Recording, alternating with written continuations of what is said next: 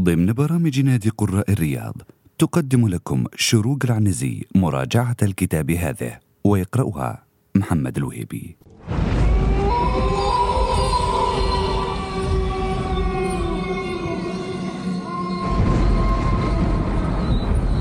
تلك العتمة الباهرة.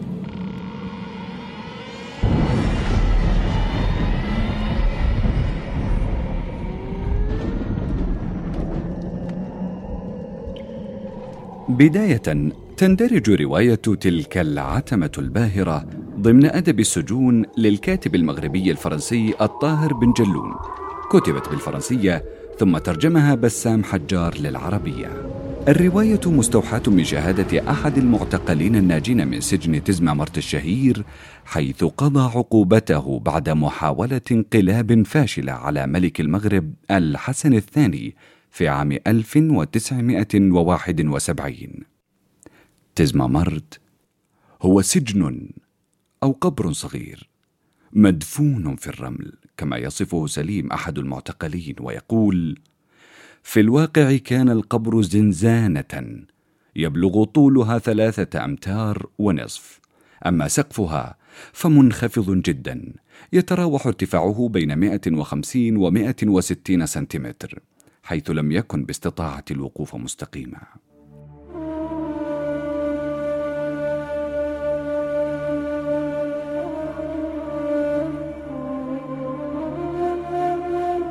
صورت الرواية أوجاع المساجين في ذلك المعتقل الرهيب بطريقة رائعة ومؤلمة لا يجيدها إلا بن جلون ذاته. عزيز صاحب الزنزانة رقم ثلاثة عشر من جناح باء والذي قضى عشرين عاما تحت أنقاض العذاب والفجيعة حتى يصبح الموت أقصى أمانية ولا يجده.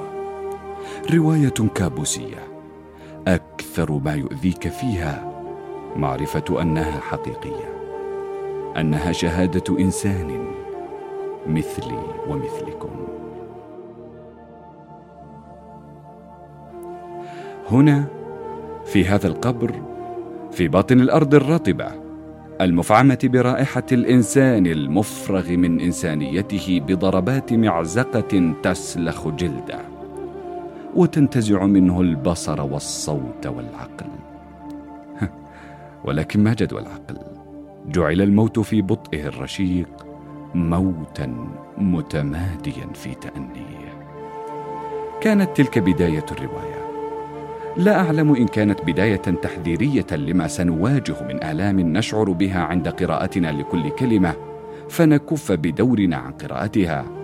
أم أنها كانت بداية تحفيزية لمعرفة مكامن القوة لدى ذلك الإنسان الذي صبر وعانى وقاس ما لا يطيقه بشر.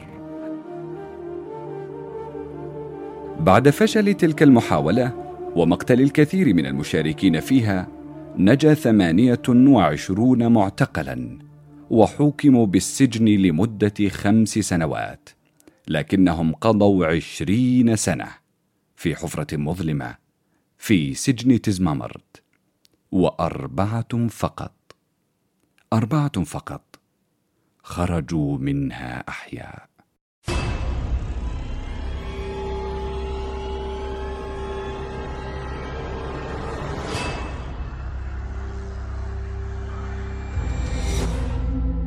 حميد فقد عقله في مطلع المدة ومات. إدريس الجريء الذي قال علنا صار موت أحدنا متنفسا للبقية حيث كان لا يسمح لهم بالخروج ورؤية النور إلا حين يموت أحدهم فيؤذن لهم بدفنه. تكور على نفسه حتى أصبح كرة بارزة العظام ومات. الحسين تمكن منه المرض والقهر في نهاية المدة ومات. كريم البندول الناطق هو الذي يخبرهم بالتاريخ والوقت والزمان واليوم. عندما اختلط عليه الوقت اختاره الجنون ورمى به إلى الموت. الأستاذ غربي قارئ ومقرئ القرآن يحفظ القرآن الكريم. يتلو على مسامعهم بعضا من الآيات الكريمة. ضرب الحائط برأسه مرارا حتى صرخ صرخة دوت ثم ساد بعدها صمت رهيب وهناك عشار المتحدث النهم الساخط على الكل ذا الطبع المزاجي العصبي.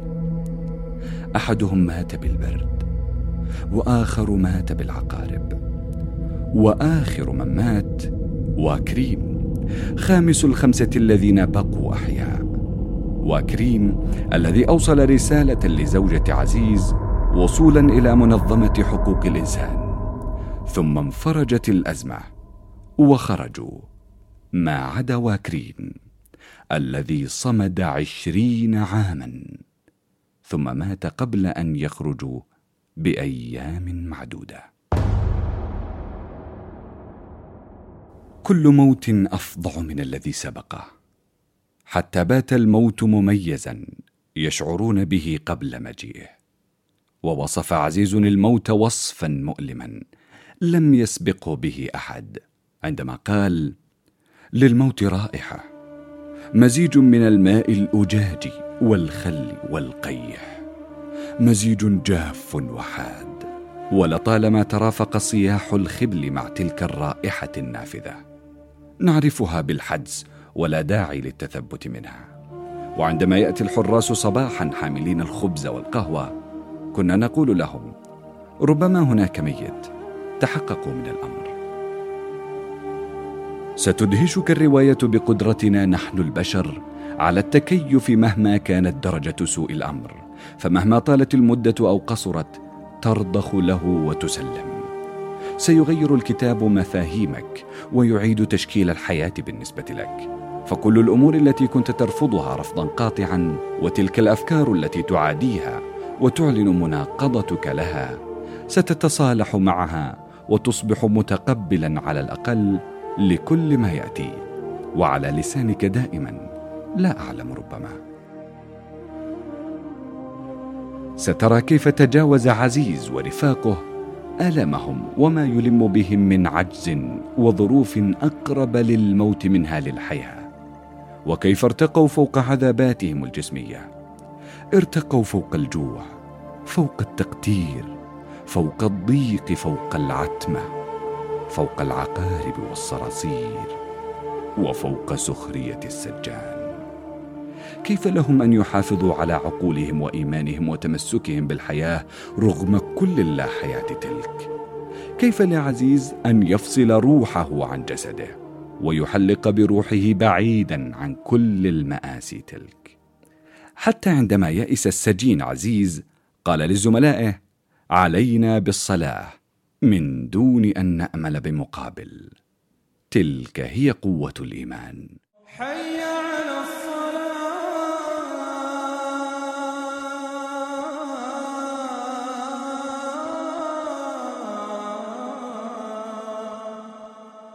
حي على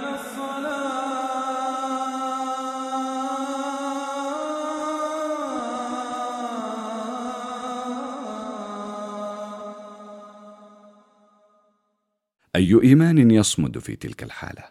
أعني ما هذا الآمل العجيب والإيمان الذي لا ينفذ. بعد كل ما وجه هناك من أبشع أنواع الألم واللا إنسانية. وعندما قال الضعف يكمن في أن تؤخذ المشاعر على انها الواقع في أن تصبح متواطئا مع كذبة تنطلق من ذاتك لترتد إلى ذاتك فتحسب أنك بذلك خطوت خطوة إلى الأمام. ستجعلك الرواية تؤمن بأننا لا نستطيع التجرد مما مررنا به في الماضي بشكل كامل فبعض الرواسب المتبقية تؤثر وتعيق الإنسان من المضي قدما والتناسي وحتى العيش أحيانا. فعندما خرج عزيز من تلك العتمة بعد ثمانية عشرة سنة لم يستطع التعرف على شكله ولا أهله ولم يستطع تقبل تلك الحياة السهلة الجديدة عليه. فكان يأبى النوم على السرير ويفضل الأرض الصلبة عليها. كان يمشي احدبا وكان يحدق بصنابير المياه مصدوما من تلك الرفاهية. تصور هذه الرواية مدى وحشية الإنسان عندما يطغى ويتسلط وعن الرعب الذي يكنه الإنسان لإنسان آخر من نفس دينه وجنسه ولونه. وأستشهد بمقولة أم عزيز عندما قالت له لا داعي لأن تحكي لي إني أعلم مقدار ما يستطيعه البشر. إذا قرروا أن يؤذوا بشرا آخرين. كما حدث تماما مع تجربة سجن ستانفورد التي اثارت ضجة عالمية واسعة وفضحت النفس البشرية كما يقال والتي تهدف إلى فهم الصراعات داخل السجن وفهم وتوضيح معالم قوة السلطة وما يحدث إذا تم إعطاء الإنسان السلطة المطلقة. التجربة التي قررها عالم النفس الدكتور فيليب بتقسيم مجموعة من الطلبة المتطوعين 24 طالبا لمجموعتين. 12 لعبوا دور المساجين و12 لعبوا دور السجانين.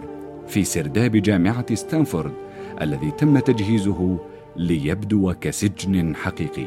كانت القاعدة الوحيدة في التجربة هي لا قواعد. وعلى السجانين اتخاذ كل التدابير اللازمة لإدارة السجن وضبط الأمن كما يحلو لهم دون أي مساءلة من أي نوع. وفي الأسبوع الأول بدأوا في التحول الجذري إلى أشخاص أكثر قسوة وعنف لدرجة تعذيب وضرب زملائهم رغم أنهم عرفوا بهدوئهم والتزامهم وتفوقهم الدراسي الذي جعلهم يلتحقون بهذه الجامعة العريقة. ببساطة التجربة تحولت من محاكاة إلى حياة سجن حقيقي بعد أن شهد الدكتور كل هذا أوقف التجربة فورا بعد ستة أيام من بدايتها رغم أن مدتها كان من المفترض أن تكون أسبوعين. كانت أهداف تلك التجربة كثيرة، حتى أنه تم الأخذ بها في مراجع علم النفس العالمية. من ضمنها وأهمها ما نعاني منه كشعوب عربية، أن السلطة المطلقة تدمر الإنسانية. تغير من ملامح الإنسان وتخرج أسوأ ما في النفس البشرية بعد أن صدر الكتاب أثار الناجون الحقيقيون من معتقل تزمامرت مشكلة وشغبا واسعا في المغرب وفرنسا وقاموا بإصدار كتب تروي معاناتهم الحقيقية التي عاشوها فعلى سبيل المثال محمد الرايز أصدر كتاب تذكرة ذهاب وإياب إلى الجحيم. وأحمد مرزوقي صاحب كتاب تزمامرت الزنزانة رقم عشرة. إذ إنهم رفضوا وبشدة أن يزاحمهم بن جلون الذي يعيش على أرائكه الوثيرة في فرنسا هذا الإرث المشترك لمعاناتهم الشخصية.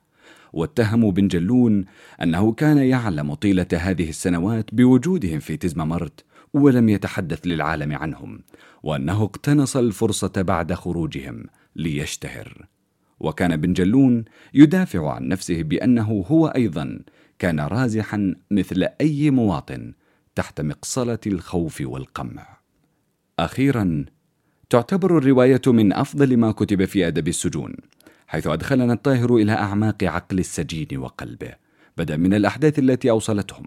والقرارات التي حرمتهم حريتهم وردات فعلهم التي حرموا منها حتى خلوتهم مع نفسهم الإجبارية. كما لا ننسى أن نشيد بلغة الكاتب العظيمة التي تظهر بشكل واضح للقارئ والترجمة المتقنة والمتناسبة التي زادت العمل جمالا. كل ذلك وأكثر جعل الرواية تفوز بجائزة إمباك للأدب العالمية سنة 2004 تستحق القراءة.